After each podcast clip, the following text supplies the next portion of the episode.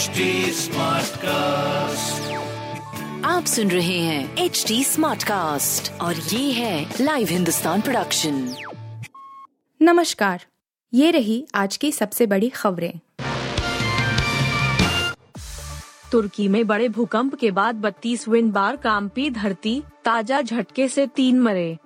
तुर्की अभी भूकंप के झटकों से उबरी भी नहीं थी कि हैते प्रांत में एक और शक्तिशाली भूकंप आने से लोगों में भय व्याप्त हो गया।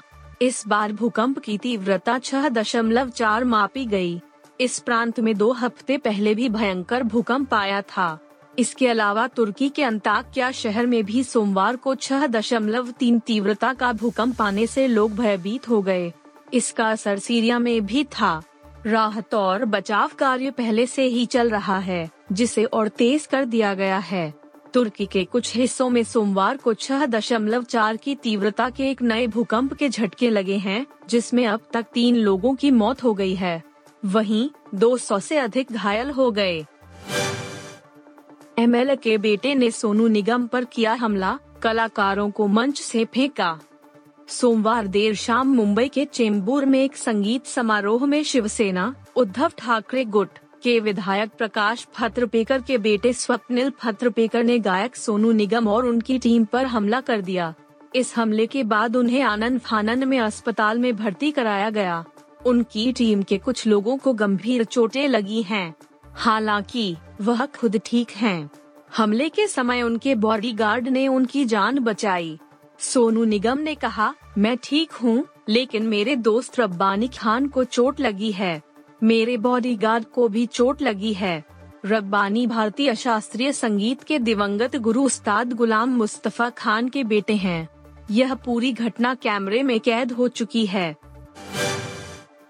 गोधरा कांड के दोषियों को होनी चाहिए फांसी। सुप्रीम कोर्ट में अड़ी गुजरात सरकार।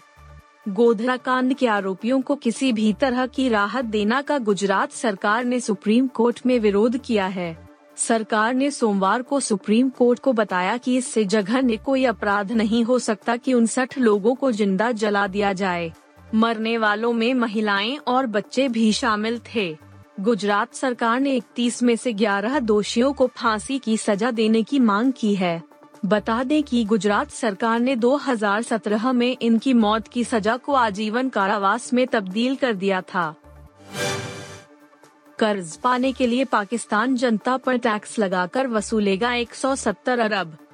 पाकिस्तान में रह रहे लोगों की स्थिति पहले से ही दयनीय है। अब अतिरिक्त टैक्स का बोझ लाद कर पाकिस्तानी सरकार उनका जीना और मुहाल कर देगी। पाकिस्तानी संसद ने सोमवार को बहुमत के साथ 170 अरब रुपए के अतिरिक्त टैक्स को कलेक्ट के लिए वित्त पूरक विधेयक 2023 को मंजूरी दे दी। इस विधेयक के मद्देनजर आर्थिक तंगी झेल रहे देश को अंतर्राष्ट्रीय मुद्रा कोष आईएमएफ के साथ डील करने में मदद मिलेगी। आईएमएफ ने छह दशमलव पाँच बिलियन डॉलर का बेल आउट प्रोग्राम रोक रखा है। बारिश के लिए तरसे कई राज्य गर्मी तोड़ रही रिकॉर्ड और बढ़ेगा तापमान।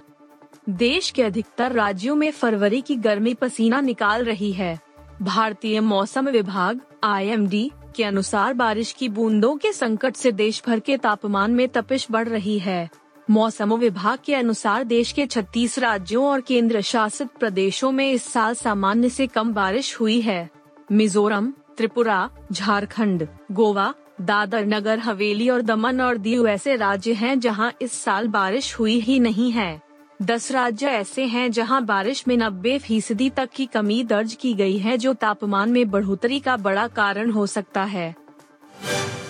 आप सुन रहे थे हिंदुस्तान का डेली न्यूज़ रैप, जो एच टी स्मार्ट कास्ट की एक बीटा संस्करण का हिस्सा है।